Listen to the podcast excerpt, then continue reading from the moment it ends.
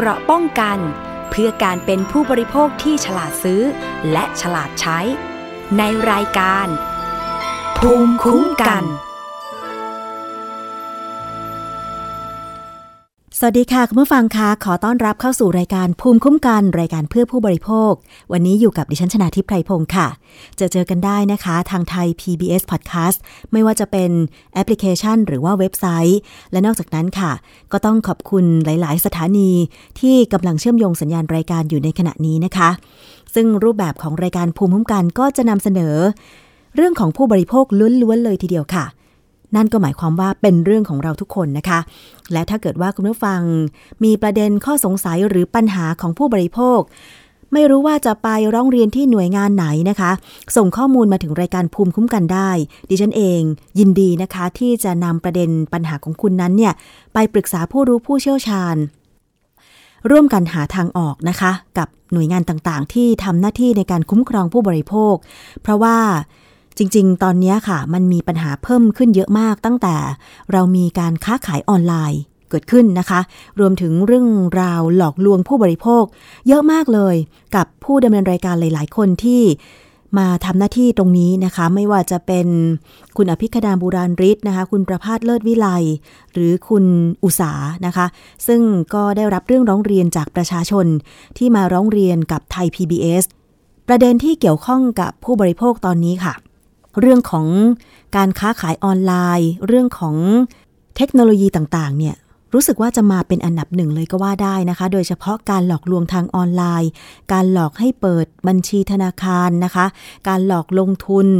การหลอกขายสินค้าทางเพจ Facebook ก็ดี หรือว่าทางเว็บไซต์ต่างๆ รวมถึง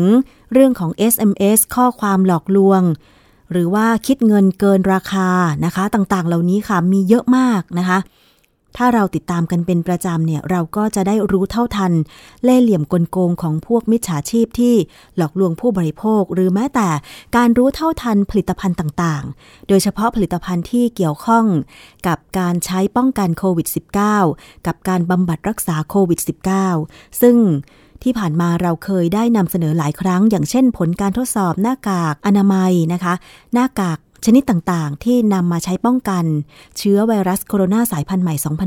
2019 ว่าแบบไหนมีประสิทธิภาพ ยี่ห้อไหน ผลิตแล้วได้คุณภาพนะคะ สามารถป้องกันฝุ่นละอองหรือว่าป้องกันฝอยน้ำลายนะคะที่อาจจะมีเชื้อโควิด -19 ได้ ซึ่งตรงนี้ค่ะก็สามารถติดตามเรื่องราวต่างๆ รวมทั้ง ผลการทดสอบสินค้านะคะ ซึ่งก็จะมีการประสานกับทาง นิตยสารฉลาดซื้อ มูลนิธิเพื่อผู้บริโภค สภาองค์กรของผู้บริโภคที่จะนำรายละเอียดต่างๆ มานำเสนอในรายการที่จะเป็นประโยชน์ ในการเลือกซื้อผลิตภัณฑ์ ให้ได้คุณภาพแล้วก็ไม่เสียเงินเปล่านะคะ ติดตามกันได้ในรายการภูมิคุ้มกันทางไทย PBS Podcast ค่ะ วันนี้ก็เช่นเดียวกันนะคะ จะมีประเด็น ที่ทางตำรวจสอบสวนกลางร่วมกับตำรวจบกปคบและสำนักงานคณะกรรมการอาหารและยาค่ะ ที่ได้มาถแถลงข่าวเกี่ยวกับการจับกลุ่มนะคะ ผู้ลักลอบจำหน่ายผลิตภัณฑ์ เสริมอาหารที่มีการผสมสารอันตราย เช่นสารไซบูทรามีนนะคะ อยู่ในยาชุดลดน้ำหนัก ซึ่งขายทางออนไลน์แล้วก็ผิดกฎหมายนะคะ คุณผู้ฟัง ในเรื่องของผลิตภัณฑ์เสริมอาหารที่ลักลอบใส่สารอันตราย อยู่ในรูปแบบของยาชุดลดน้ำหนัก แล้วก็มีการลักลอบขายทางออนไลน์ ซึ่งถือว่าผิดกฎหมายเนี่ยนะคะ มีการถแถลงข่าวค่ะ โดยกองบัญชาการตำรวจสอบสวนกลาง โดยพลตำรวจโทจีรพภูริเดชผู้บัญชาการตำรวจสอบสวนกลางนะคะ พร้อมด้วยทางด้านของผู้บัญชาการตำรวจบกปคบ กองบังคับการปราบปรามการกระทำความผิดเกี่ยวกับการคุ้มครองผู้บริโภค และสำนักงานคณะกรรมการอาหารและยา โดยเภสัชกรหญิงสุภัทราบุญเสริม ผู้ทรงคุณวุฒิด้านมาตรฐานผลิตภัณฑ์ด้านสาธารณสุข รักษาราชการแทน รองเลขาธิการคณะกรรมการอาหารและยานะคะ มีการถแถลงเกี่ยวกับเรื่องของการกวาดล้าง ผู้จำหน่ายผลิตภัณฑ์เสริมอาหารผสมสารไซบูทรามีน และขายยาชุดลดน้ำหนักทางสื่อออนไลน์ โดยไม่ได้รับอนุญาตค่ะ มีการตรวจค้นนะคะ จุดเป้าหมาย 15 จุด สามารถจับกลุ่มผู้ต้องหาตามหมายจับได้ถึง 14 ราย แล้วก็ยึดของกลางได้เป็นจำนวนมาก ซึ่งล้วนแล้วแต่เป็นผลิตภัณฑ์ที่ลักลอบการ ลักลอบผสมสารอันตรายทั้งนั้นเลยนะคะ คุณผู้ฟัง จากการตรวจสอบค่ะ ผลิตภัณฑ์ที่ลักลอบขาย เป็นผลิตภัณฑ์เสริมอาหาร อ้างสรรพคุณว่าลดน้ำหนัก แล้วก็ยาชุดลดน้ำหนักนะคะ ขายทางออนไลน์ ซึ่งทางออยสืบสวนเส้นทางการลักลอบขายผลิตภัณฑ์ดังกล่าว และได้ขออนุมัติออกหมายจับผู้เกี่ยวข้อง 14 ราย ในเขตพื้นที่ทั้งกรุงเทพมหานครนะคะ จังหวัดจันทบุรี ฉะเชิงเซานครศรีธรรมราชและนนทบุรีค่ะ แล้วก็มีการจับกลุ่มผู้ต้องหานะคะ ได้ทั้งหมด 14 ราย พร้อมยึด ของกลางก็คือผลิตภัณฑ์เสริมอาหารที่อ้างสรรพคุณว่า ลดน้ำหนักเห็นผลไวใน 7 วัน ซึ่งผลการตรวจวิเคราะห์ในเบื้องต้นเนี่ยพบว่ามีสารไซบูทรามีน ยาชุดลดน้ำหนัก และยาไม่มีทะเบียนจำนวนมากเลย โดยกลุ่มผู้ที่กระทำผิดเหล่านี้เนี่ยนะคะ มีพฤติการโพสต์ขายยาและผลิตภัณฑ์เสริมอาหารตาม Facebook สื่อสังคมออนไลน์ต่างๆ ซึ่งเป็นการขายยาโดยไม่ได้รับอนุญาต จากการสอบสวนผู้ต้องหาก็ให้การ รับสารภาพว่าตนไม่มีความรู้หรือไม่มีใบประกอบวิชาชีพเภสัชกรรม หรือมีความรู้เฉพาะทางแต่อย่างใดค่ะ ทั้งนี้นะคะ ผลิตภัณฑ์เสริมอาหารลดน้ำหนักของกลาง ซื้อมาจากตัวแทนขาย แล้วก็ว่าจ้างผู้ผลิตโดยตรง ส่วนยาแผนปัจจุบันซื้อมาจากร้านขายยา ซึ่งตำรวจก็ได้ยึดของกลางทั้งหมดค่ะนำส่งพนักงานสอบสวน เพื่อดำเนินคดีกับผู้กระทำผิดตามกฎหมายต่อไปนะคะ คุณผู้ฟัง ซึ่งเรื่องนี้นะคะเราจะไปฟังการจับกลุ่มดำเนินคดีครั้งนี้ค่ะจากทางตำรวจนะคะ พันตำรวจเอก เนติวงกุลาบ ผู้กำกับการ 4 บกปคบค่ะว่ามีการขายยามาทางออนไลน์นะครับ ก็แจ้งเอ่อมาทางปคบนะครับเราก็เลยทำการสืบสวนนะครับจนสามารถที่สืบทราบได้ว่าแม่ค้าที่ขายยาเนี่ยใครนะครับเราก็เลยออกมาดีเดย์ก็คือเมื่อวานนะครับเมื่อวานเอ่อ ต้นสัปดาห์ที่ผ่านมาเราก็เลยลงพื้นที่นะครับเอ่อ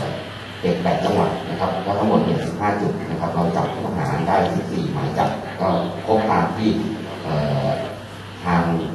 หนังสือร้องเรียนมานะครับเราก็จะเจอหลายๆผลิตภัณฑ์นะครับที่เป็นยาปัจจุบันร่างกายอารเสริมบ้างนะครับ ที่ทำได้ก็คือนั่นก็คือ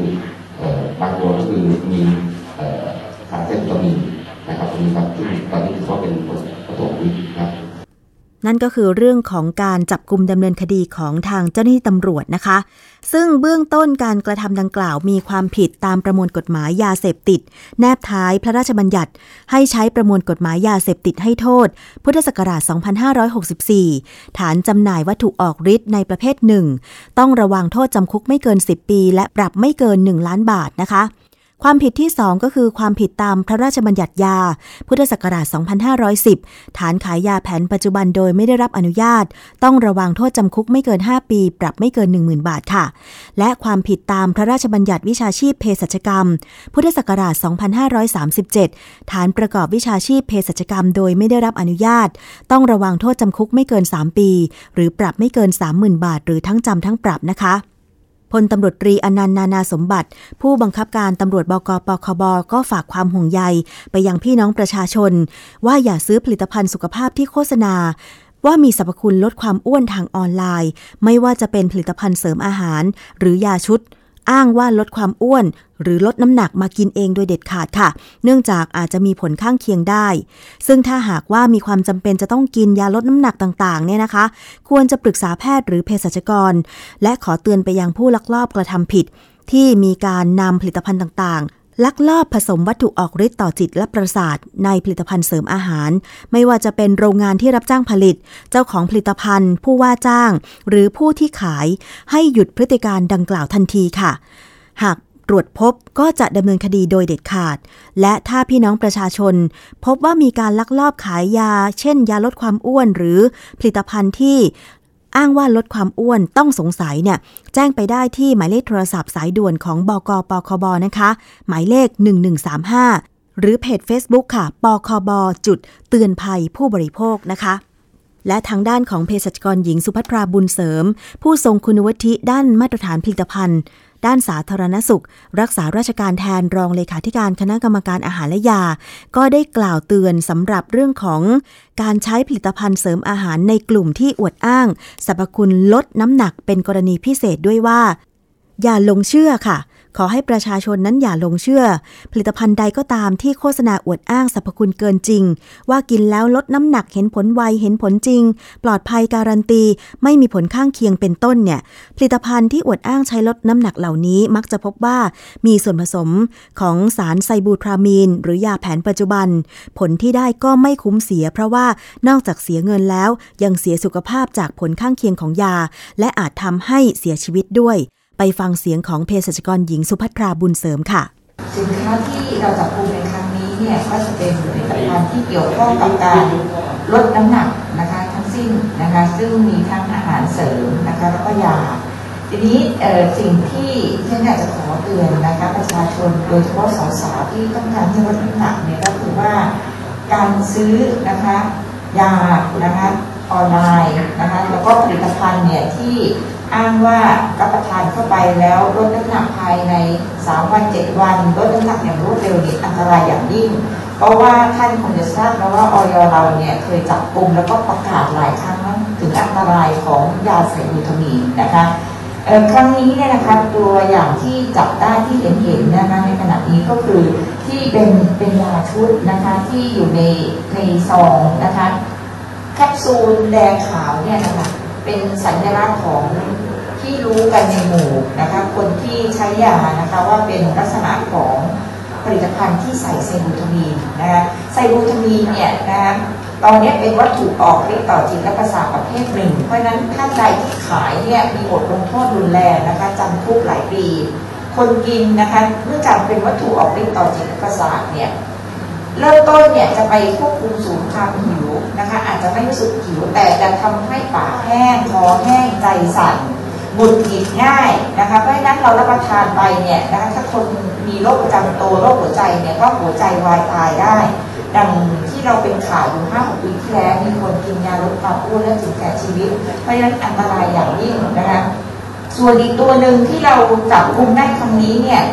เป็นยาระบายนะคะเป็นเป็นยาถ่ายนะคะอย่างเม็ดสีชมพูเนี่ยนะคะก็จะเป็นยาระบายที่อ้างว่ามาจากประเทศญี่ปุ่นนะคะ คือตัวยามิสโคดิลนะคะคืออันนี้เป็นยาแก้ท้องผูกด้วยความเชื่อที่ว่ากินเข้าไปนะคะ จะทำให้ถ่ายออกมาจะทำให้น้ำหนักตัวลดลง ซึ่งอันนี้ก็อันตรายเช่นเดียวกัน ก็คือทำให้ระบบขับถ่ายของร่างกายเราเนี่ยแปรปรวนไปไม่เป็นตามปกตินะคะ อันนี้ก็จะมีเป็นเม็ดสีชมพูแล้วก็เป็นเม็ดสีเหลืองนะคะ อันนี้ก็จะเป็นยาระบายเช่นเดียวกัน ซึ่งเวลาคนขายที่ขายเป็นเม็ดยาเนี่ยก็มักจะขายคู่กันระหว่างไซบูทามีนนะคะ ที่เป็นแคปซูลขาวแดงบวกกับนะคะยาอิสโคนิลยาระบาย แล้วบางทีก็จะเพิ่มนะคะยาขับปัสสาวะ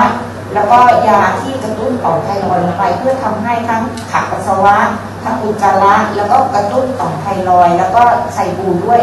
ถ้ากินยาชุดอย่างนั้นยิ่งอันตรายใหญ่เลยนะคะ เพราะว่าจะทำให้ร่างกายทำงานหนักเกินไปนะคะยิ่งกระตุ้นให้เสียชีวิตได้ง่ายขึ้น นอกจากนี้เนี่ยเรายังเจออาหารเสริมนะคะที่อ้างว่ารับประทานเข้าไปแล้วเบิร์นนะคะ อันนี้เนี่ยภายในนะคะก็บรรจุนะคะเม็ดยาเป็นแคปซูล ซึ่งก็คงจะเป็นไซบูทามีนเช่นเดียวกันนะคะก็ขอย้ำเตือนนะคะว่าคนขายขายผลิตภัณฑ์เหล่านี้เนี่ยนะคะเป็นวัตถุออกฤทธิ์ต่อจิตและประสาทนะคะ โทษหนักนะคะถ้าเราจับกุมได้เนี่ยนะคะก็จะ ถูกลงโทษสถานหนักขณะเดียวกันคนซื้อถ้าท่านมีปัญหาในเรื่องน้ำหนักตัวเกินเป็นโรคอ้วนนะคะ ควรปรึกษาแพทย์นะคะเพื่อวินิจฉัยนะคะตรวจว่ามีโรคประจำตัวหรือเปล่า แล้วก็จ่ายยานะคะ ให้ถูกต้องนะคะตามลักษณะที่ท่านเป็นนะคะแล้วก็การรับประทานยาลดความอ้วนเนี่ยโดยลักษณะนี้เนี่ยสิ่งที่สำคัญก็จะเกิดอาการโยโย่เอฟเฟกด้วยนะคะนอกจากอันตรายของไซบูทามีแล้วเนี่ยโยโย่เอฟเฟกก็คือการที่เมื่อเวลาที่ท่านหยุดยาแล้วเนี่ยนะคะน้ำหนักตัวจะกลับขึ้นมาเกินจากที่ลดลงไปอีกนะคะที่เหมือนลูกลูกลูกขางเราเราเล่นลูกโยโย่นะคะ เวลาหล่นลงไปก็ยืดไปนิดแต่เวลากลับมาเนี่ยมันจะเด้งมากค่ะเพราะฉะนั้นเนี่ยถ้ารับประทานพวกนี้ไปเนี่ยมันจะเห็นผลเนี่ยในระยะเวลาแค่สั้น ๆ แต่ถ้าหยุดยาปุ๊บเนี่ยก็คืออันตรายเป็นอย่างยิ่งนะคะ ก็ขอเตือนประชาชนนะคะ ทีนี้ก็ย้ำอีกครั้งหนึ่งนะคะออยเราเนี่ยประกาศผลวิเคราะห์นะคะ ว่าเราจับกลุ่มผลิตภัณฑ์อะไรบ้างนะคะ ที่ใส่สมุนทมีท่านก็ตรวจสอบรายชื่อได้ทางเว็บไซต์นะคะ แล้วก็ถ้าหากว่าเป็นการขายยาชุดอย่างนี้เนี่ยห้ามซื้อโดยเด็ดขาดนะคะอันตรายนะคะ การขายยาต้องขายในร้านขายยาที่มี ที่มีเภสัชกรเท่านั้นนะคะและยิ่งเป็นยาลดความอ้วนเนี่ยขายไม่ได้เลยเด็ดขาดนะคะ มีปัญหาเรื่องยานะคะ ต้องการร้องเรียนนะคะ แจ้งเบาะแสต่างๆ ก็สายด่วนออยหนึ่งห้าห้าค่ะขอบคุณค่ะเพิ่มเติมนะคะ คุณผู้ฟังสำหรับท่านที่อาจจะเคยได้รับผลกระทบจากผลิตภัณฑ์เสริมอาหารที่อวดอ้างสรรพคุณในด้านลดน้ำหนัก แต่ว่ามีการลักลอบผสมสารอันตรายไซบูทรามีน ก็สามารถที่จะแจ้งไปได้ที่ ออยค่ะ ไม่ว่าจะเป็นหมายเลขโทรศัพท์ 1556 หรือว่าจะเป็นที่เพจ Facebook นะคะของอย.ก็คือ Facebook FDA Thai สามารถเข้าไปตรวจสอบว่าผลิตภัณฑ์เสริมอาหารใด ที่ได้รับอนุญาตให้ผลิตและก็จำหน่ายได้นะคะ ที่เว็บไซต์ของอย.เลย เข้าไปที่ Google แล้วก็ search คำว่าเว็บไซต์ของสำนักงานคณะกรรมการอาหารและยาก็ได้ ก็จะลิงก์ไปที่เว็บไซต์ของอย.เลยนะคะ หรือเข้าไปตรงๆค่ะที่ www.fda moph.go.th นะคะ อันนี้ก็สามารถที่จะเช็คก่อนว่าผลิตภัณฑ์ไหน มีเลขทะเบียนออยหรือไม่นะคะ ซึ่งถ้ามีเลขทะเบียนออยเนี่ยก็หมายความว่าได้รับการกลั่นกรองแล้วระดับหนึ่งว่า น่าจะปลอดภัยไม่มีการลักลอบผสมสารอันตราย แต่ถ้าเกิดว่าไปใช้ผลิตภัณฑ์ไหนแล้วก็เกิดอาการใจสั่นวิงเวียน ใจไม่ดีนะคะ หรือว่าได้รับผลกระทบต่างๆ เนี่ย ก็สามารถแจ้งไปได้ที่อย 1556 นะคะ อย่าลืมเก็บหลักฐานเป็นผลิตภัณฑ์เหล่านั้นไว้ด้วยนะคะ ส่งให้ออยตรวจพิสูจน์ว่ามีสารอันตรายหรือไม่ค่ะ ต้องช่วยๆกันดูแลนิดนึงนะคะ เพราะว่าผลิตภัณฑ์ที่ มีขายอยู่ตอนนี้มันมีเยอะมากนะคะ แล้วก็ที่ผ่านมามีการกวดขันจับกลุ่ม คือเราวางใจไม่ได้หรอกค่ะ ว่าผลิตภัณฑ์ที่ขายเนี่ยมันจะดีจริงนะคะ เพราะว่าถ้าเกิดไปโฆษณา โดยที่ผิดหลักการทางวิทยาศาสตร์ เพราะว่าการลดน้ำหนักเนี่ยคือแทบจะไม่มีสารตัวไหนที่ลดน้ำหนักได้นะคะ เอาจริง ๆ คือต้องไปปรึกษาคุณหมอเท่านั้น นะคะ คือถ้าสมมติว่าคุณอ้วนมากเกินไป อดอาหารแล้วออกกำลังกายแล้วน้ำหนักก็ไม่ลดลงสักทีนะคะ มีปัญหาเรื่องระบบเผาผลาญร่างกายหรือเปล่า อันนี้ก็ต้องไปปรึกษาคุณหมอหรือแพทย์เท่านั้นค่ะ คือถ้าคุณจะทำวิธีการใดจะกินยาใดก็ตามเนี่ย ถ้าไม่ปรึกษาผู้รู้ผู้เชี่ยวชาญก็จะได้รับผลกระทบ เพราะว่าเราไม่รู้ว่าเรากินอะไรเข้าไปนั่นเองนะคะอีกเรื่องหนึ่งค่ะคุณผู้ฟังคะ มาต่อกันที่ เรื่องของการแชร์คลิปที่อาจจะเป็นสารที่อันตรายอีกเช่นเดียวกันนะคะ คุณผู้ฟัง คืออย่างนี้ค่ะ มันมีคลิปที่ว่านำสารละลายสีม่วงใส่ลงไปในน้ำแล้วก็ใส่ผงคลอรีนลงไป ช่วยเปลี่ยนน้ำสีเป็นน้ำใส พร้อมกับข้อความที่ทำให้เข้าใจผิดว่า หากนำน้ำนี้ไปอาบ ก็จะทำให้ขาวขึ้นได้นะคะ มีคำเตือนจากเภสัชกรหญิงสุภัทราบุญเสริมค่ะ จากออยนะคะ ท่านบอกว่าคลอรีนเนี่ยเป็นสารกัดกร่อน จัดเป็นวัตถุอันตราย ใช้สำหรับฆ่าเชื้อโรค ไม่เหมาะกับร่างกายมนุษย์นะคะ อีกทั้งยังจัดเป็นสารห้ามใช้ในเครื่องสำอางอีกด้วย ซึ่งถ้าหากสัมผัสผิวหนังในปริมาณมาก จะทำให้ผิวหนังไหม้รุนแรง ระคายเคืองดวงตา และระบบทางเดินหายใจค่ะ แนะนำว่าอย่าทำตามคลิปโดยเด็ดขาดนะคะ คุณผู้ฟัง จากกรณีที่มีการแชร์คลิปวิดีโอบนโลกออนไลน์ มีการนำสารละลายสีม่วงไปใส่ลงในน้ำแล้วก็ใส่ผงคลอรีนตามไป จนน้ำเนี่ยนะคะ จากสีม่วงกลายเป็นน้ำใส แล้วก็มีการบรรยายเป็นข้อความบอกว่า ถ้านำน้ำดังกล่าวไปอาบผิวจะขาวใสขึ้นนะคะ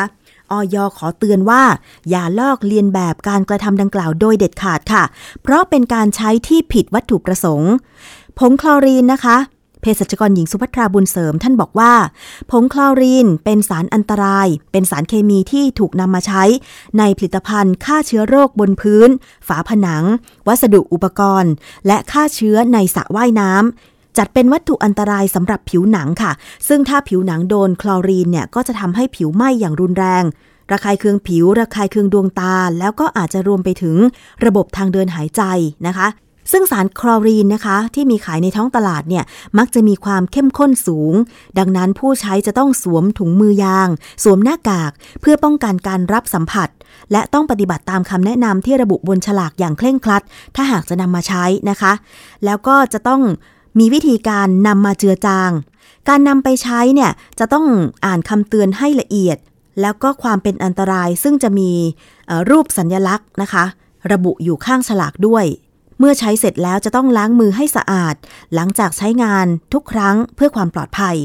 จะสังเกตว่าตามสระว่ายน้ำต่างๆ อย่างเช่นที่คอนโดดิฉันเนี่ยก็มีสระว่ายน้ำนะคะ เพราะฉะนั้นทางนิติบุคคลจะต้องมีการจัดซื้อ ผงคลอรีนมาไว้ เพื่อที่จะเอาใส่ในสระว่ายน้ำนะคะ เป็นการฆ่าเชื้อโรคในน้ำในสระว่ายน้ำนั่นเอง แต่ว่าผงคลอรีนที่ดิฉันเคยเห็นทางนิติบุคคล ซื้อมาและจัดเก็บเนี่ย คือเขาจะต้องมี ห้องจัดเก็บผงคลอรีนโดยเฉพาะนะคะ แล้ววิธีการใช้ก็คือ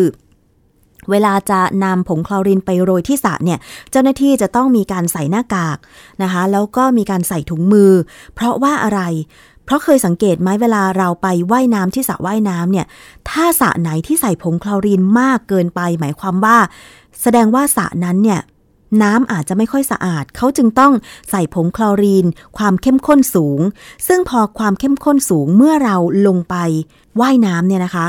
มันจะติดกับผิวเราอะบางทีนะดิฉันเคยลงไปแล้วแบบขึ้นมาเนี่ยผิวคล้ำ แล้วก็จะรู้สึกว่าผิวมันไม่ลื่น ผิวมันสักๆนะคะ ก็แสดงว่าแบบผิวแพ้คลอรีนหรือเปล่าไม่แน่ใจ บางคนแพ้คลอรีนถึงขั้นคันเลยก็มีนะคะ ซึ่งบางคนบอกว่า คลอรีนเนี่ยมันติดผิวติดผมนะ เวลาเราไปสระว่ายน้ำใช่ค่ะ คือขึ้นจากสระว่ายน้ำทำไมเขาต้อง แนะนำให้เราอาบน้ำด้วยสบู่ เพราะว่าคลอรีนมันติดผิวติดผม ซึ่งมันจะทำร้ายผมทำร้ายผิวของเราด้วยนะ ดิฉันเนี่ยเป็นโรคที่แพ้คลอรีนเหมือนกันก็คือ เวลาไปว่ายน้ำเนี่ยผมจะสากเลยอะ เพราะว่าคลอรีนมันติดผม ซึ่งถ้าสระออกไม่หมดเนี่ยนะคะ คลอรีนก็จะตกค้างอยู่บนเส้นผมทำให้ผมแห้งผมสากนะคะ ซึ่งอันนี้แหละคืออันตรายของคลอรีน เพราะฉะนั้นค่ะคำเตือนของทางอย.ก็คือว่าการใช้คลอรีนผสมน้ำเพื่อแช่หรืออาบนั้นเนี่ย แม้จะใช้ในปริมาณที่น้อย แต่เมื่อผิวหนังสัมผัสกับคลอรีน ก็อาจจะส่งผลให้ผิวหนังระคายเคืองได้นะคะ คลอรีนจึงถูกห้ามนำไปใช้ เป็นส่วนผสมในสบู่หรือเครื่องสำอางอื่นๆ อีกด้วยค่ะ ออยขอสนับสนุนให้คนไทย เห็นความสำคัญของการมีสุขภาพผิวดีมากกว่าผิวขาว อย่าหลงเชื่อการโฆษณาโอ้อวดเกินจริง หรือใช้สินค้าที่มีส่วนประกอบที่อาจจะเป็นอันตรายต่อร่างกายนะคะ เพราะอาจจะเกิดผิวเสียถาวร หรือผิวหนังอักเสบได้ค่ะ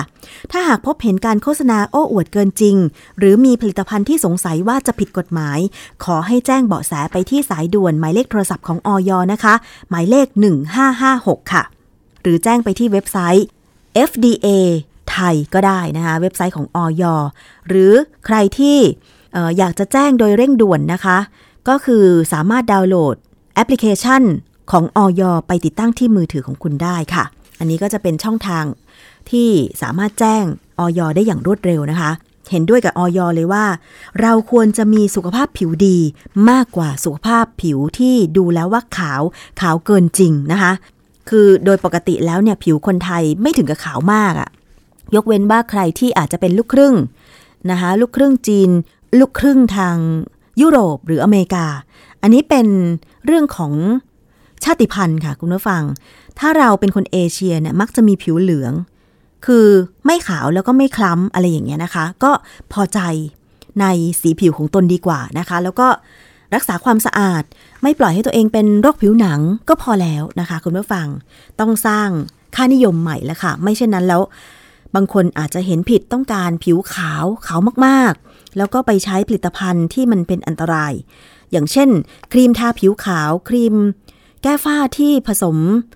นอกจากผสมสารไซบูทรามีนเมื่อก่อนก็มีครีมที่ลักลอบผสมสารประหลอด ซึ่งพอใช้แล้วขาว 7 วันค่ะ หลังจากนั้นดำถาวรอันนี้ก็ ผิวเสียไปเลยนะคะ บางคนก็มาเสียใจภายหลัง อันนี้ก็เลยอยากจะนำเรื่องนี้มาเตือนภัยกันไว้ค่ะคุณผู้ฟัง อีกเรื่องหนึ่งนะคะมีเรื่องของหน้ากากอนามัย เป็นความคืบหน้ามาเพิ่มเติมค่ะ จากการที่สภาองค์กรของผู้บริโภคหรือสออบนะคะ มีการทดสอบผลิตภัณฑ์หน้ากากอนามัยชนิดใช้ครั้งเดียว แล้วก็เผยแพร่ในเพจของสภาองค์กรของผู้บริโภค แล้วก็เผยแพร่ข้อมูลนะคะ ผ่านแหล่งข้อมูลต่าง รวมถึงทางรายการภูมิคุ้มกันก็เคยนำเสนอ ข้อมูลผลการทดสอบไปด้วยนะคะ เมื่อประมาณเดือนพฤศจิกายน 2564 ค่ะ โดยผลิตภัณฑ์หน้ากากอนามัยที่มีการสุ่มสำรวจแล้วก็นำมาทดสอบเนี่ย เป็นการซื้อจากร้านค้าในท้องตลาด 60 ยี่ห้อ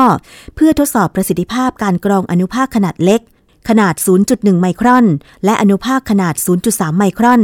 สำหรับการทดสอบหน้ากาก N95 หรือ KN95 รวมถึงการทดสอบความสามารถในการซึมผ่านของอากาศ หรือการทดสอบค่าแรงต้านในการหายใจ หรือค่าผลต่างของความดันนะคะ แล้วก็สามารถแบ่งเป็นการทดสอบตามมาตรฐาน อุตสาหกรรมหรือมออก2424ขีด2562 ค่ะ ก็ผลเป็นดังนี้คือว่าการทดสอบหน้ากากอนามัย ชนิดใช้ครั้งเดียว ระดับใช้งานทั่วไปกำหนดให้หน้ากากอนามัยต้องมีประสิทธิภาพการกรองอนุภาค ไม่น้อยกว่าร้อยละ95 และมีค่าผลต่างความดันไม่เกิน 4.0มิลลิเมตรนะคะและระดับการใช้งานด้านการแพทย์ทั่วไป หรือ medical grade และระดับการใช้งานด้านการแพทย์ ด้านศัลยกรรม หรือ surgical grade นะคะกำหนดให้หน้ากากอนามัยมีประสิทธิภาพการกรองอนุภาคต้องไม่น้อยต้องไม่น้อยกว่าร้อยละ 98 ค่าผลต่างความดันไม่เกิน 5.0 มิลิเมตร ขณะที่หน้ากากที่ระบุว่าเป็นอุปกรณ์ปกป้องทางเดินหายใจ ชนิดกรองอนุภาคมาตรฐาน N95 หรือ KN95 มีข้อกำหนดตามมาตรฐาน มอก2480ขีด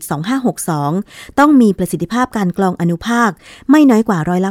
95 และมีผลต่างความดันไม่เกิน 35 มิลิเมตรนั้นนะคะล่าสุดค่ะ มีทางด้านบริษัททีพลัสสกินแคร์จำกัด ซึ่งเป็นผู้นำเข้าหน้ากากอนามัยในยี่ห้อ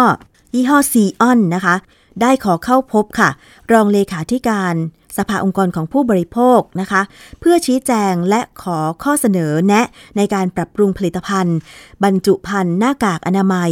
หลังจากมีการเปิดเผยผลทดสอบไปนะคะ ซึ่งผลการทดสอบระบุว่า หน้ากากอนามัยชนิดใช้ครั้งเดียวยี่ห้อซีออนมีประสิทธิภาพการกรองอนุภาค 0.1 ไมครอน ทดสอบได้ 99.05%ถือว่าผ่านเกณฑ์ แต่ค่าเดลต้า P มิลลิเมตร H2O ต่อ CM2 ทดสอบได้ 6.22 ซึ่งเกินค่ามาตรฐานนะคะ ข้อมูลที่ทางผู้แทนบริษัทได้นำมาแสดงต่อสภาองค์กรผู้บริโภคก็ได้แก่ ใบรับจดแจ้งนำเข้าเครื่องมือแพทย์ ของทางบริษัท จากสำนักงานคณะกรรมการอาหารและยา ใบจดทะเบียน การนำเข้า แล้วก็หน้ากากอนามัย ที่นำเข้านะคะ ลงวันที่ 2 กันยายน 2564 หน้ากากอนามัยชนิด disposable mask นะคะ แล้วก็นำรูปแสดงสถานที่วางจำหน่ายผลิตภัณฑ์ของบริษัท เช่นที่ร้านยาเพรียว ร้านเซเว่นอีเลเว่นเป็นต้นนะคะ ซึ่งทางบริษัทได้ขอรับข้อเสนอในการปรับปรุงกล่องบรรจุภัณฑ์ เพื่อแสดงข้อมูลให้ผู้บริโภคได้ทราบ และเป็นแหล่งข้อมูลที่เพียงพอต่อการตัดสินใจเลือกซื้อสินค้า และเป็นแนวทางในการพัฒนาคุณภาพผลิตภัณฑ์ต่อไปอีกด้วยนะคะ ซึ่งทางสภาองค์กรของผู้บริโภคค่ะ มีข้อเสนอต่อบริษัทซีออน ในการปรับปรุงฉลากผลิตภัณฑ์หน้ากากอนามัยดังต่อไปนี้ก็คือว่า เสนอคือ ในกรณีผลิตภัณฑ์หน้ากากอนามัยของบริษัท เป็นสินค้านำเข้าจากต่างประเทศ ควรแสดงข้อมูลเลขที่การขออนุญาตนำเข้าที่ได้รับจากออย บนกล่องผลิตภัณฑ์ โดยให้เห็นเป็นตัวหนาที่เด่นชัด พร้อมกับมีการแสดงฉลากภาษาไทย และมีข้อมูลการปรับปรุงฉลากให้ครบถ้วน ตามประกาศของคณะกรรมการว่าด้วยฉลาก เรื่องลักษณะฉลากของสินค้าที่ควบคุมฉลาก พุทธศักราช 2541 เช่น จะต้องมีการระบุชื่อผู้นำเข้าหรือเครื่องหมายทางการค้าเป็นต้น ข้อแนะนำที่ 2 ก็คือ ในกรณีผลิตภัณฑ์ เป็นหน้ากากอนามัยทางการแพทย์ ควรจะมีการแสดงข้อมูลบนผลิตภัณฑ์ เพื่อให้ทราบว่าเป็นหน้ากากทางการแพทย์ และหากมีข้อความโฆษณาเกี่ยวกับประสิทธิภาพ ในการกรองฝุ่นหรือเชื้อโรค ก็ไม่ควรใช้ข้อความที่ทำให้ผู้บริโภคเข้าใจผิดในสาระสำคัญ หรือคุณสมบัติของผลิตภัณฑ์ดังกล่าว พร้อมดำเนินการจดแจ้ง ต่อสำนักงงานคณะกรรมการอาหารและยา และแสดงเลขที่จดแจ้งให้ผู้บริโภคได้ทราบนะคะ และอีกข้อเสนอหนึ่งค่ะก็คือ ควรจะมีการนำผลิตภัณฑ์ขออนุญาต ต่อสำนักงานมาตรฐานผลิตภัณฑ์อุตสาหกรรม เพื่อรับรองเครื่องหมายมออกและให้มีการทดสอบตรวจสอบคุณภาพสินค้า เป็นระยะระยะอย่างต่อเนื่อง พร้อมแสดงเครื่องหมายการรับรองมออกให้ผู้บริโภคได้ทราบอย่างชัดเจน เพื่อเป็นการให้ข้อมูลที่ครบถ้วน และมีการตรวจสอบคุณภาพผลิตภัณฑ์ในท้องตลาดเป็นระยะด้วย นะคะ โดยบริษัทรับข้อเสนอดังกล่าว เพื่อนำไปปรับปรุงผลิตภัณฑ์ที่ดีต่อไป อันนี้ก็ถือว่าเป็นความรับผิดชอบของผู้ประกอบการ ไม่ว่าจะเป็นผู้ผลิต ผู้นำเข้า หน้ากากอนามัยที่ใช้ครั้งเดียวนะคะ คือก็จะเห็นได้ว่าถ้าเกิดมีผลทดสอบ มีข้อท้วงติงอะไรออกมาเนี่ยนอกจากจะยอมรับแล้ว ก็ยังมีการขอคำแนะนำเพื่อปรับปรุง คุณภาพสินค้าอีกต่อไป ก็ถือว่า เป็นผู้ประกอบการที่รับผิดชอบ เป็นผู้ประกอบการที่มีจรรยาบรรณในการจำหน่ายสินค้านะคะ คุณผู้ฟัง เพราะอะไร เพราะจะนำไปสู่การ ผลิตสินค้าหรือนำเข้าสินค้าที่มีคุณภาพให้ผู้บริโภคไทยได้ใช้นั่นเองนะคะ เพราะว่าหลังจากที่มีข้อมูล การทดสอบผลิตภัณฑ์หน้ากากอนามัย ชนิดใช้ครั้งเดียวเผยแพร่ออกไป อย่างรายการภูมิคุ้มกันพอเผยแพร่ไม่ว่าจะเป็นทางเว็บไซต์ หรือว่าทาง Facebook ของไทย PBS Podcast เนี่ยก็มี ประชาชนสอบถามกันเข้ามานะคะว่า มียี่ห้ออะไรบ้างที่ผ่านการทดสอบนะคะ มียี่ห้ออะไรบ้างที่ไม่ผ่านการทดสอบ มีรูปสินค้าไหม มีชื่อยี่ห้อสินค้าไหม ซึ่งดิฉันเองก็ได้ให้รายละเอียดเพิ่มเติมนะคะ ในข้อมูลของผลทดสอบ แล้วก็หวังว่า ซึ่งเป็นข้อมูลที่ประชาชนสามารถนำไปพิจารณาในการเลือกซื้อหน้ากากอนามัย ชนิดใช้ครั้งเดียวต่อไปได้ ไม่ว่าจะเป็นหน้ากากอนามัยชนิดใช้ทั่วไป หรือใช้ทางการแพทย์นะคะ ว่ายี่ห้อไหนผ่านเกณฑ์มาตรฐาน ถ้ายี่ห้อไหนไม่ผ่านเกณฑ์ แล้วก็มีการปรับปรุงคุณภาพเนี่ยถือว่าเยี่ยมยอดมากเลยทีเดียวนะคะ คุณผู้ฟัง อีกเรื่องหนึ่งค่ะ เป็นเรื่องของอาหารกันบ้างนะคะ หมูกระทะค่ะ ดิฉันเชื่อแน่ว่าหลายคนชอบ ไปจังหวัดไหนไปบ้านไหนเนี่ยบางที ในช่วงเทศกาลหรือไม่เทศกาลเนี่ยก็มักจะกินเมนูหมูกระทะนะคะ อาจจะเป็นเพราะว่าหาซื้อวัตถุดิบง่ายนะคะก็จะมีหมูและผักเป็นหลักนะคะ ส่วนน้ำจิ้มหรือเครื่องปรุง ก็มีวางขายตามท้องตลาดหลากหลายยี่ห้อเลยนะคะ ล่าสุดนี้ค่ะมีเกี่ยวกับเรื่องของ หมูกระทะนะคะที่จะต้องมาเตือนกัน แต่จะเป็นเตือนเรื่องอะไรต้องไปฟังค่ะ สมาคมร้านอาหารไทยและสตรีทฟู้ดกำชับสมาชิกร้านหมูกระทะและร้านชาบู ปฏิบัติตามมาตรการสาธารณสุข เพื่อลดความเสี่ยงคลัสเตอร์สายพันธุ์โอมิครอนนะคะคุณผู้ฟัง จากสถานการณ์การแพร่ระบาดโควิด -19 สายพันธุ์โอมิครอน ซึ่งเริ่มกระจายตัวในประเทศ ซึ่งผู้ประกอบการร้านอาหารบางส่วนกังวลว่า รัฐบาลอาจจะกลับมาประกาศใช้ การควบคุม การนั่งรับประทานอาหารภายในร้าน เพื่อควบคุมการแพร่ระบาดโควิด -19 สายพันธุ์โอมิครอน ในหลังเทศกาลปีใหม่ จึงขอให้รัฐบาลเนี่ยประกาศมาตรการทางสาธารณสุขล่วงหน้า เพื่อให้ธุรกิจร้านอาหาร มีเวลาบริหารจัดการวัตถุดิบ ตลอดจนการจ้างงานในร้าน ให้สอดคล้องกับการปรับรูปแบบ จากการขายหน้าร้านเป็นการส่งอาหารแบบ Delivery นะคะ ซึ่งตรงนี้ค่ะ เราจะไปฟังเสียงของผู้ประกอบการร้านหมูกระทะนะคะ ก็คือคุณมันธนาเหมาะดี ผู้จัดการร้านหมูกระทะจ่าอูสาขาสะพานแดงกันค่ะ อ๋อ ก็ราคามันขึ้นแทบทุกวันนะคะ ราคาขยับขึ้นทุกวันทุกวันค่ะ บางวันก็ 5 บาท บางวัน 10 บาท บางวันถึง 12 บาท ขึ้นต่อวัน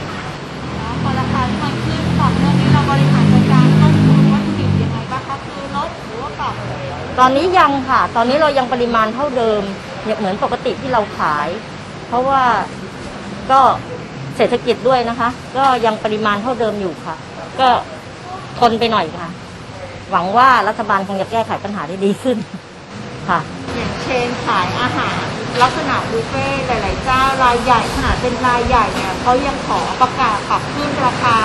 หลังปีใหม่เลย และของเราเนี่ยเป็นถือว่าเป็นผู้ประกอบการ ประเภทบุฟเฟ่รายย่อยเนี่ยตรงนี้เราเตรียมแผนยังไงรับมือยังไงบ้างคะกับปัญหาวัตถุดิบที่ยังขึ้นต่อเนื่องค่ะ เราก็คอยดูสถานการณ์นะคะ ว่าหลังปีใหม่เนี่ย ราคาหมูจะลดลงได้ไหมอาจจะมีมาตรการอะไรไหมที่จะให้ราคาหมูลดลง ถ้าราคาหมูลดลง เราก็ยังคงราคาเดิม แต่ถ้าราคาหมูสูงขึ้นไม่มีหยุด อย่างนี้เราก็จะต้องคุยกันค่ะว่าอาจจะเป็นการเพิ่มลดปริมาณ หรือเพิ่มราคาขายขึ้นค่ะ การที่เขาเป็นอย่างเทียบกับเป็นเชนใหญ่ๆบุฟเฟ่ต์เชนใหญ่ๆ ที่เขาประกาศปรับขึ้นได้เนี่ยค่ะ เอ่อแต่เราเนี่ยในฐานะเป็นผู้ประกอบการรายย่อยเนี่ยการปรับขึ้นราคาแต่ละครั้งเนี่ยมันจะมีผลเอฟเฟกต์ยังไงบ้างคะ ก็จริง ๆ ราคานี้เราก็ขายมานานแล้วนะคะ เรายังไม่มีการปรับขึ้น ถ้าปรับขึ้น เราก็หวังว่าลูกลูกค้าก็คงเข้าใจ วัตถุดิบเรามันแพงขึ้นจริง ๆ ค่ะ ลูกค้าน่าจะเข้าใจอะค่ะ อันนี้เดี๋ยวเราต้องปรึกษากันก่อนนะคะ อาจจะขึ้น 10%หรืออะไรอย่างเงี้ยค่ะ ก็ต้องเอาหลาย ๆ สาขามารวมกัน มาคุยมาปรึกษากันค่ะ วันนี้แต่ส่วนการขายยอดขายเนี่ยจะเป็นกลุ่มเดลิเวอรี่หรือว่ามันถึงหน้าร้านมาทานหน้าร้านค่ะ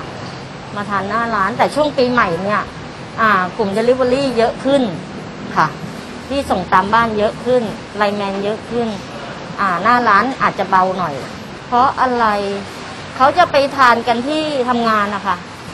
สั่งไปสังสรรค์กันที่ทำงานเลยอะไรอย่างเงี้ยค่ะธุรกิจอาหารเนี่ยอาจจะต้องเผชิญกับปัญหาเรื่องของการกลับมาระบาดของโอมิครอนอีกรอบหนึ่งเนี่ยตอนนี้รัฐบาลยังไม่มีการประกาศล็อกดาวน์หรือว่าควบคุมเวลาเปิดปิดการนั่งร้าน ตรงนี้ร้านประเมิน ถานการณ์ตรงนี้ยังไงบ้าง แล้วก็จะรับมือยังไงบ้างคะอ๋อถ้าถ้ามีการระบาดอีกรอบ ซึ่งเราโดนกันมาแล้วสองรอบที่เขาปิดไม่ให้มีการนั่ง ทางเราก็จะเน้น Delivery เน้นช่องทางอื่นที่ว่าลูกค้ามาซื้อทานที่ร้าน โดยที่หน้าร้านไม่มีค่ะ ในช่วงที่มีการระบาดเยอะๆเนี่ย มันมีผลกับตัวยอดยอดขายโลหรือว่าตัวของการจ้างงานกันอะไรยังไงบ้างอ๋อมีค่ะมีรับผลกระทบเยอะค่ะ เพราะว่าหนึ่ง จากร้านที่เรานั่งได้ร้อยเปอร์เซ็นให้เราเหลือกี่เปอร์เซ็นต์นะเหลือเจ็ดสิบหกสิบเปอร์เซ็นการการตั้งโต๊ะก็น้อยลง ให้เราปิดสองทุ่มระยะเวลาการขายก็น้อยลง เพราะฉะนั้นพอลูกค้ามารอหกโมงเย็นเนี่ยเราก็จะต้องปิดคิวแล้วคือ ระยะเวลาการขายก็น้อยลง โต๊ะนั่งก็น้อยลง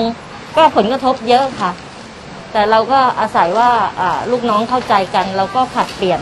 ผัดเปลี่ยนคือว่า อ่าคนนี้หยุดวันหนึ่งอะไรอย่างเงี้ยค่ะ โดยที่ว่าเราก็ลดต้องพยายามลดค่าใช้จ่ายลงค่ะ ในขณะที่นางสาวประพัฒสอนรังสิโรจน์นะคะ นายกสมาคมร้านอาหารไทยและสตรีทฟู้ดกล่าวว่า ได้กำชับสมาชิกร้านอาหารให้ดูแลความสะอาด และปฏิบัติตามมาตรการทางสาธารณสุข โดยเฉพาะร้านอาหารประเภทหมูกระทะ ชาบูนะคะ ซึ่งมักจะมีการรวมกลุ่มกันเป็นจำนวนมาก มีความเสี่ยงอาจจะเกิดการแพร่ระบาดได้ ทั้งนี้ค่ะ สมาคมร้านอาหารไทย ยังไม่ได้หารือกับกระทรวงสาธารณสุขเกี่ยวกับการยกระดับมาตรการควบคุมการแพร่ระบาดโควิด -19 ในสถานประกอบการร้านอาหารนะคะ แต่ก็เชื่อว่าหากพื้นที่ใดเกิดคลัสเตอร์การระบาด ก็อาจจะถูกออกคำสั่งควบคุมเป็นรายพื้นที่ไป แทนที่จะออกมาตรการแบบเหมารวมเหมือนในอดีตที่ผ่านมานะคะอันนี้ก็เพื่อความปลอดภัยของผู้ไปใช้บริการ ร้านอาหารโดยเฉพาะประเภทบุฟเฟ่ต์หมูกระทะชาบูนะคะ เป็นมาตรการที่เหมาะสมในการกำกับดูแลผู้ประกอบธุรกิจ ประเภทร้านอาหารด้วย ซึ่งก็น่าเห็นใจนะคะ เพราะว่าหลังจากมีการแพร่ระบาดโควิด -19 2 ปีที่ผ่านมาเนี่ยทำให้ธุรกิจนี้เนี่ย ถ้ามีสายป่านไม่ยาวก็ล้มหายตายจากไปเลิกกิจการกันไปก็เยอะนะคะ แต่สำหรับท่านที่ยังคงจะประกอบธุรกิจร้านอาหารต่อไป ก็ต้อง มีมาตรการในการป้องกันการแพร่ระบาดโควิด -19 ไม่ว่าจะเป็นสายพันธุ์ไหนก็ตามนะคะ โดยเฉพาะการ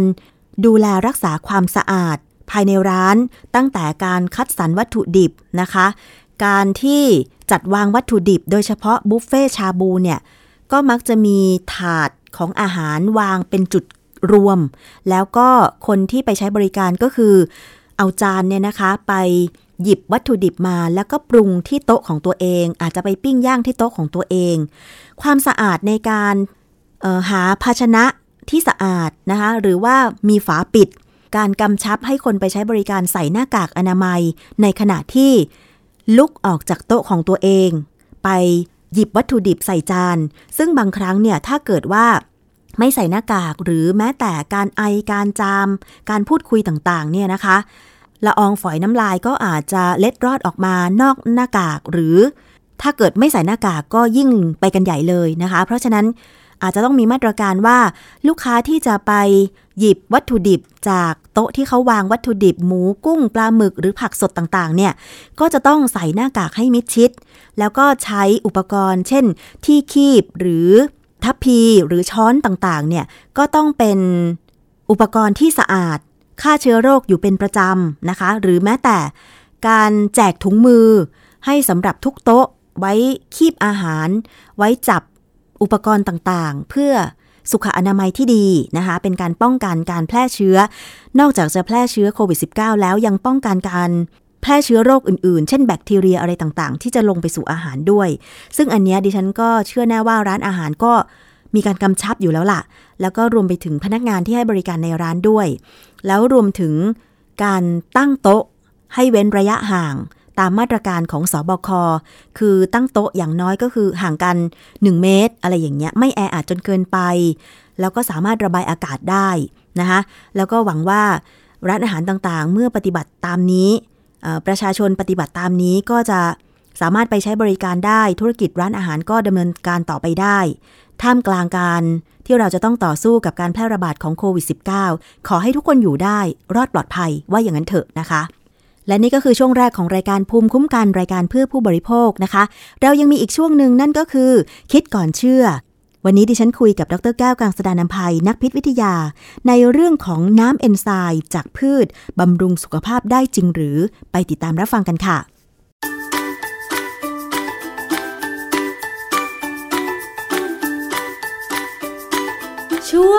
คิดก่อนเชื่อ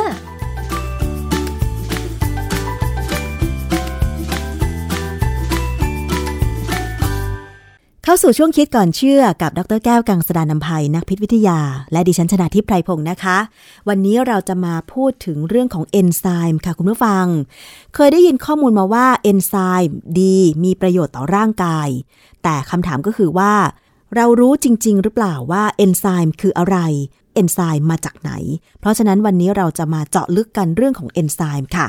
อาจารย์คะ เอนไซม์จริง ๆ แล้ว เราได้มาจากไหน อยู่ในสารอาหาร ชนิดอาหารอะไร และมันมีประโยชน์ต่อสุขภาพร่างกายยังไงคะอาจารย์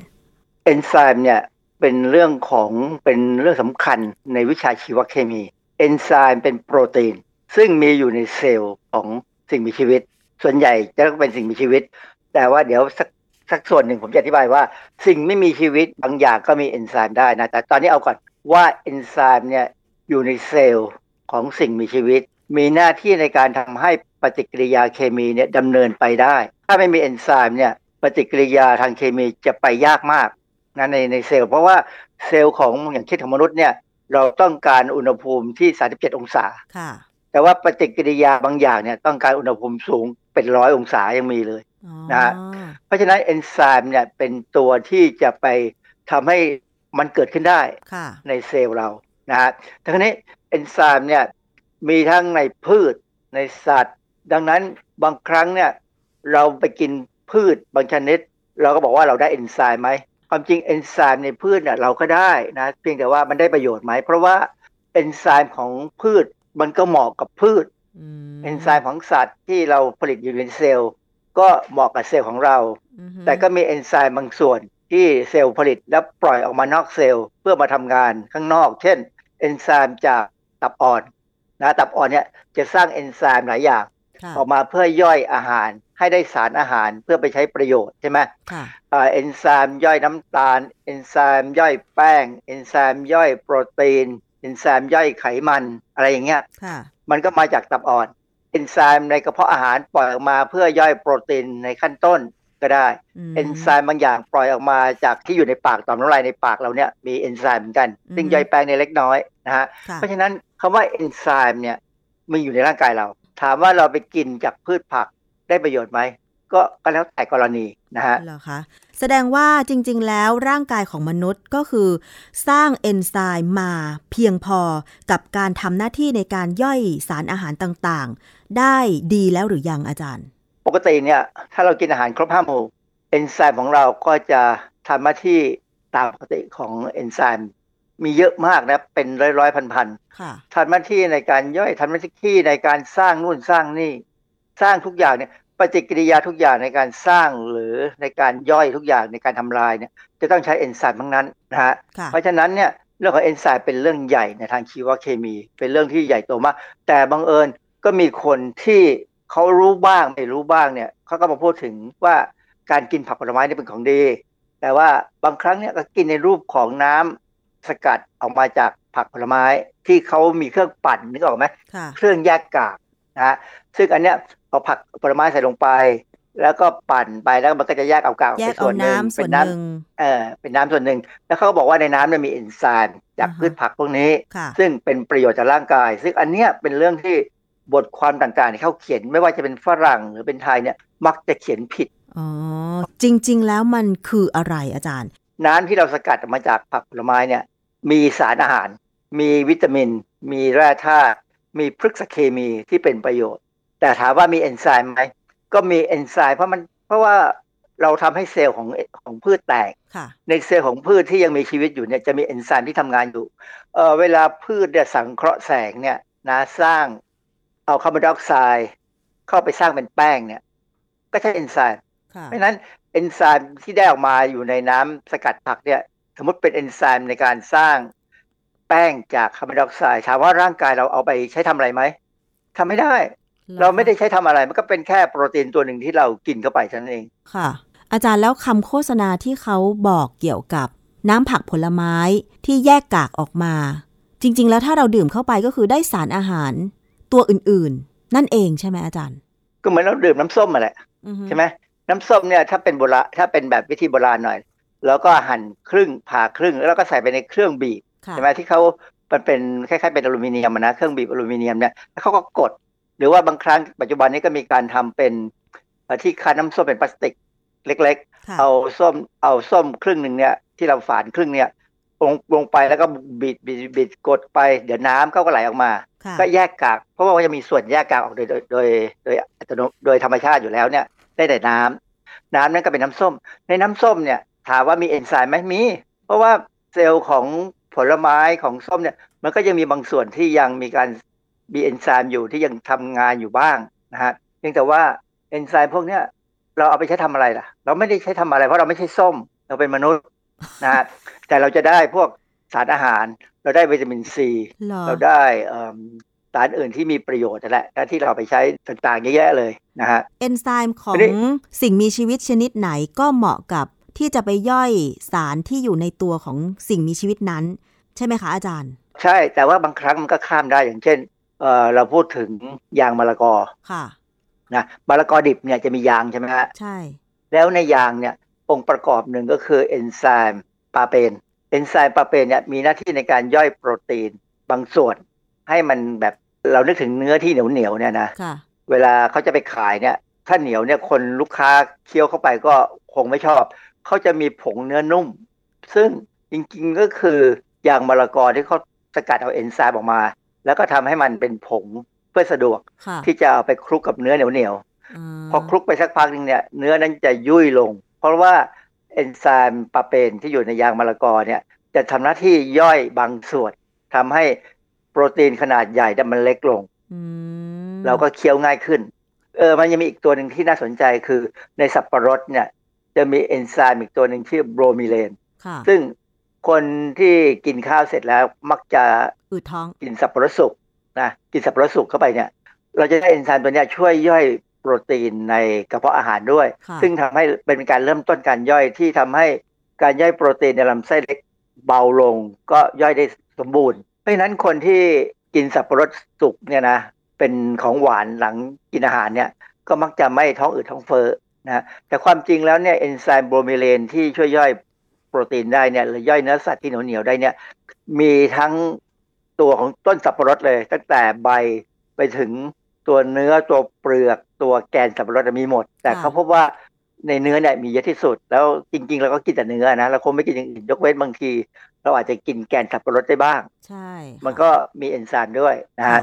ก็แสดงว่ามันจะมีเอนไซม์จากพืชบางชนิดเท่านั้นที่ เราสามารถกินเข้าไปแล้วมันเกิดประโยชน์จากการใช้เอนไซม์นั้นในร่างกายของมนุษย์ แล้วอย่างน้ำจากเครื่องแยกกาก น้ำผักผลไม้จากเครื่องแยกกากนี่คือ มันไม่สามารถที่จะร่างกายไม่สามารถที่จะนำเอนไซม์จากน้ำผักเหล่านั้นไปใช้งานได้เลยใช่ไหมอาจารย์ น้ำผักพวกนั้นถ้าถ้ามีเอนไซม์ที่ย่อยโปรตีนได้เราก็ไปใช้ช่วยย่อยอาหารในกระเพาะของเราได้ แต่ถ้าเป็นเอนไซม์ของพืชซึ่งเราใช้ไม่ได้ก็ไม่มีประโยชน์ แต่บางครั้งเนี่ย เขามีการเอาเอนไซม์จากน้ำที่ได้จากพืชเนี่ยนะไปช่วยในการผลิต เช่นเอ่อพืชบางอย่าง จะมีเอนไซม์ชื่อ pectinase ซึ่งสามารถจะย่อยเปกตินที่อยู่ในน้ำผลไม้หรืออยู่ในไวน์คือบางครั้งเนี่ยน้ำผลไม้มาเราดูมันขุ่นๆเนี่ยมันไม่ค่อยน่ากินนะค่ะเขาใช้เอนไซม์ pectinase ที่ได้จากพืชเนี่ยลงไปย่อยให้เปกตินเนี่ยสลายตัว น้ำผลไม้ก็จะ ดูใสขึ้นนะอืมหรืออย่างไวน์เนี่ยไวน์นี่ต้องใสเลย เพราะฉะนั้นเขาก็ใช้เอนไซม์ pectinase เนี่ยจากพืชเนี่ยลงไปย่อยด้วยอืมไวน์ก็จะใสถ้าไม่สินค้าเนี่ยดูดีขึ้นค่ะอันนั้นเป็นทางด้านอุตสาหกรรม แต่คือถ้าจะมาหวัอันงนี้ว่าเอนไซม์จากผักผลไม้จากการใช้เครื่องแยกกาก หวังว่ามันจะไปช่วยทำให้ระบบในร่างกาย ย่อยอาหารได้ดีขึ้น คือหวังไม่ได้ร้อยเปอร์เซ็นใช่ไหมอาจารย์ คือขึ้นอยู่กับว่าเราใช้ผลไม้อะไร ถ้าเราใช้ถ้าเราใช้มะละสับกปะรอด สับปะรด อันนี้ก็หวังได้ แต่ว่าถ้าเป็นอย่างเช่น ดิฉันเห็นมีอย่างพวกแครอท celery หรืออะไรอย่างอื่นเงี้ยจะหวังได้ไหมอาจารย์ มันจะมีเอนไซม์เอ่อที่เป็นประโยชน์ไหม ผมเจอบทความหนึ่งนะเขาพูดถึงแครอทนี่แหละก็บอกว่าในแครอทเนี่ยจะมีเอนไซม์บางตัว ซึ่งย่อยเปกตินได้ แต่ประเด็นคือร่างกายเราไม่มีเปกตินไงเราก็ไม่ได้ใช้เอนไซม์ pectinase มาช่วยนะฮะอืมคือผักตระกูลในแครอทเนี่ยมีหลายอย่างที่เอามาใช้ แต่เขาเอาเอนไซม์ที่ได้เนี่ย ซึ่งบางทีเขาไปเอามาจากรากนะค่ะคือคนต่างประเทศเนี่ย คือให้เขาเห็นขยะหมายความว่า เวลาเขาทำแครอทเนี่ย มันจะมีรากเป็นขยะเนี่ยเขาก็เอาไปศึกษาเพื่อสกัดเอาเอนไซม์ออกมา เพื่อเอาไปใช้ในประโยชน์ทางด้านอุตสาหกรรมอาหารก็อืมมีการทำอยู่ อันหนึงที่น่าสนใจคือเครื่องสกัดเอนไซม์หรือเครื่องทำน้ำปั่นอะไรก็ตามเนี่ยถ้าเราต้องการให้ได้ประโยชน์อย่างที่เขาพูดกันนะนะอือฮึมันต้องเป็นเครื่องปั่นที่แยกกาด ซึ่ง ใช้ความเร็วรอบไม่สูงอืมเพราะว่าถ้าความเร็วรอบสูงๆอย่างเครื่องปั่นอาหารเนี่ยที่มีขายบางบางยี่ห้อเนี่ย ปั่นพันรอบถึงหมื่นรอบ ซึ่งอันเนี้ยมันก็ดีอย่างคือเรามาปั่นหมูปั่นไก่ถ้าเป็นหมูบดไก่บดได้ค่ะแต่ว่าถ้าจะไปปั่นน้ำผลไม้เนี่ยต้องปั่นด้วยรอบต่ำมากๆ เพราะฉะนั้นบางครั้งเนี่ยเขาก็มีเครื่องแยกกากที่ทำให้ได้น้ำผักผลไม้ ซึ่ง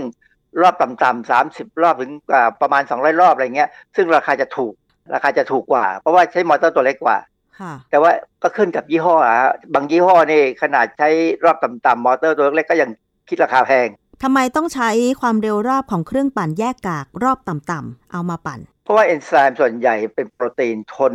แรงเสียดทานแรงๆไม่ได้นะอ๋อทนความร้อนที่สูงขึ้นมันเวลาเราปั่นอะไรด้วยความเร็วรอบที่สูงว่ามากๆเนี่ยนะมันจะมีความร้อนเกิดขึ้นระหว่างการปั่น อีกอันที่สำคัญคือ แต่ก็มีบทในบทความเนี่ยเขามักจะบอกว่าเครื่องปั่นจะต้องเป็นเครื่องปั่นแบบเบาๆไม่ใช้ไม่ใช้ไฟฟ้า ไม่ใช้พลังงานแม่เหล็ก ซึ่งอันนี้เป็นคนละเรื่องเลยนะอือฮึคือเขาคนที่เขาเขียนบทความส่วนใหญ่เนี่ยเขาเข้าใจเรื่องของของเออระบบเอนไซม์เนี่ยผิดนิดหนึ่งตรงที่ว่า ไฟฟ้าเนี่ยถ้าเรามีสัญญากระแสไฟฟ้าอยู่ตรงไหนก็ตามเนี่ยมันไม่ทำลายเอนไซม์เพราะเอนไซม์ไม่มีปัญหากับกระแสไฟฟ้าหรือกระแสแม่เหล็กอือฮึไอแรงดึงดูดของแม่เหล็กเนี่ยไม่มีผลกับตัวเอนไซม์แต่จะมีผลต่อเมื่อมีการใช้แรงอัดแรงๆเช่นการปั่นด้วยใบพัดเนี่ยแล้วไปตัดเขาเนี่ยโปรตีนเขาจะเสียสภาพได้ค่ะ อาจารย์แล้วเอนไซม์จากพืชที่เราใช้เครื่องปั่นแยกกากแยกออกมาเนี่ยนะคะ มันอยู่ได้นานไหม เวลาบางทีคือไม่ได้ดื่มในทันทีที่แยกกากออกมาอย่างเงี้ยค่ะอาจารย์ จริงๆเนี่ยเอนไซม์นี่ก็สลายไปตามเวลานะ โดยทั่วไปเนี่ยถ้าเอนไซม์อยู่ในเซลล์เนี่ยก็จะทำงานอยู่ตามที่เซลล์ต้องการค่ะพอถึงจุดหนึ่งที่เซลล์ไม่ต้องการ มันก็จะเสียสภาพไปอือฮึร่างกายก็จะย่อยให้กลายเป็นกรดอะมิโน เพื่อเอาไปสร้างเอนไซม์ใหม่ที่ตามที่ร่างกายต้องการในเซลล์ไหนก็ตามเนี่ยเอนไซม์ก็จะมี ช่วงอายุอยู่ช่วงหนึ่งที่จะทำงานค่ะพอหมดหน้าที่ก็จะทำลายไป เสร็จแล้วเมื่อต้องการก็จะมีการกำหนดให้สร้างใหม่ ซึ่งการกำหนดเนี่ยเป็นไปตามพันธุกรรมของเซลล์คือ เริ่มต้นจากกรดนิวคลีอิก DNA สร้างมาเป็นกรดพวก RNA แล้วก็มาสร้างเป็นโปรตีนค่ะเพราะฉะนั้นเนี่ยเซลล์ของเราเนี่ยก็จะมีการสร้างเอนไซม์แบบชนิดว่าใหม่ ๆ สดๆ เอามาใช้อย่างตัวอย่างง่าย ๆ เวลาเรากินอาหารเข้าไปเนี่ย ในกระเพาะอาหารจะมีเอนไซม์เปปซินออกมาย่อยโปรตีนเป็นขั้นต้นเนี่ยนะเปปซินเนี่ยพอย่อยเสร็จปั๊บก็จะถูกทำลายไปค่ะเมื่อเรากินอาหารมื้อใหม่ ก็มีการสร้างเปปเปปซินใหม่ หรือพอไปถึงลำไส้เล็กเอนไซม์ที่มาจากตับอ่อนที่จะมาย่อยแป้ง ย่อยไขมันย่อยโปรตีนก็จะสร้างใหม่ทุกครั้งอืมคือร่างกายจะไม่เก็บอะไรสะสมค่ะยกเว้นไขมันอย่างเดียวค่ะ เพราะฉะนั้นอาจารย์ให้ข้อคิดหรือคำแนะนำถ้าเกิดว่าจะดื่มน้ำผักผลไม้จากเครื่องแยกกากแล้วหวังที่จะได้เอนไซม์ให้เข้าสู่ร่างกาย ควรเข้าใจให้ถูกต้องยังไงคะอาจารย์ เราต้องรู้ก่อนว่าในผักผลไม้นั้นมีเอนไซม์อะไรที่ร่างกายจะใช้ได้ อย่างเช่น ถ้าเป็นสับปะรดเนี่ยเราใช้ได้แน่ช่วยในการย่อยอาหารในกระเพาะอาหารในขั้นต้นของของพวกเนื้อสัตว์เนี่ยได้เลยค่ะนะฮะแต่ว่าถ้าเป็นเอนไซม์ที่ ร่างกายเอาไปใช้ไม่ได้เนี่ย มันก็เป็นแค่โปรตีนที่เราเอาไปย่อยเพื่อใช้งานต่อไปได้เท่านั้นเองค่ะ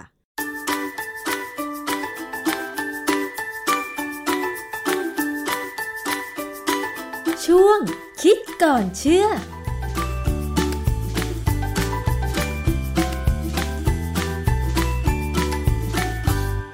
และนี่ก็คือช่วงคิดก่อนเชื่อกับดรแก้วกังสดานนภัยนักพิษวิทยานะคะ ก็คุยกันเกี่ยวกับเรื่องของอาหารการกิน แต่ว่านำหลักวิทยาศาสตร์มาอธิบายให้ฟัง เราจะได้เข้าใจอย่างลึกซึ้งนะคะ ว่าจริง ๆ แล้วสิ่งที่เรากินเข้าไปเนี่ยมันมีประโยชน์ หรือว่าถ้ากินมากมันจะเกิดผลกระทบกับสุขภาพในระยะยาวอย่างไร ซึ่งเรื่องของเอนไซม์เนี่ยหลายคนได้เรียนตั้งแต่สมัยประถมนะคะมัธยมต้นแล้ว แต่ว่าบางทีเมื่อเราได้ยินได้ฟังโฆษณา เกี่ยวกับผลิตภัณฑ์หรือสารอาหารตัวนี้เนี่ยถ้าไม่ได้ข้อมูลข้อเท็จจริงเนี่ยก็จะหลงเชื่อนะคะแล้วก็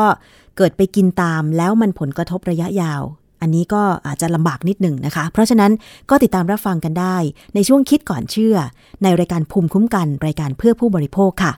วันนี้ขอบคุณสำหรับการติดตามรับฟังนะคะ หมดเวลาลงแล้ว ดิฉันชนะทิพไพรพงศ์ต้องลาไปก่อน สวัสดีค่ะ ติดตามรายการได้ที่ www.thaipbspodcast.com แอปพลิเคชัน Thai PBS Podcast หรือฟังผ่านแอปพลิเคชัน Podcast ของ iOS Google Podcast Android Podbean SoundCloud และ Spotify ติดตามความเคลื่อนไหวของรายการและแสดงความคิดเห็น โดยกดถูกใจที่ facebook.com/thaipbspodcast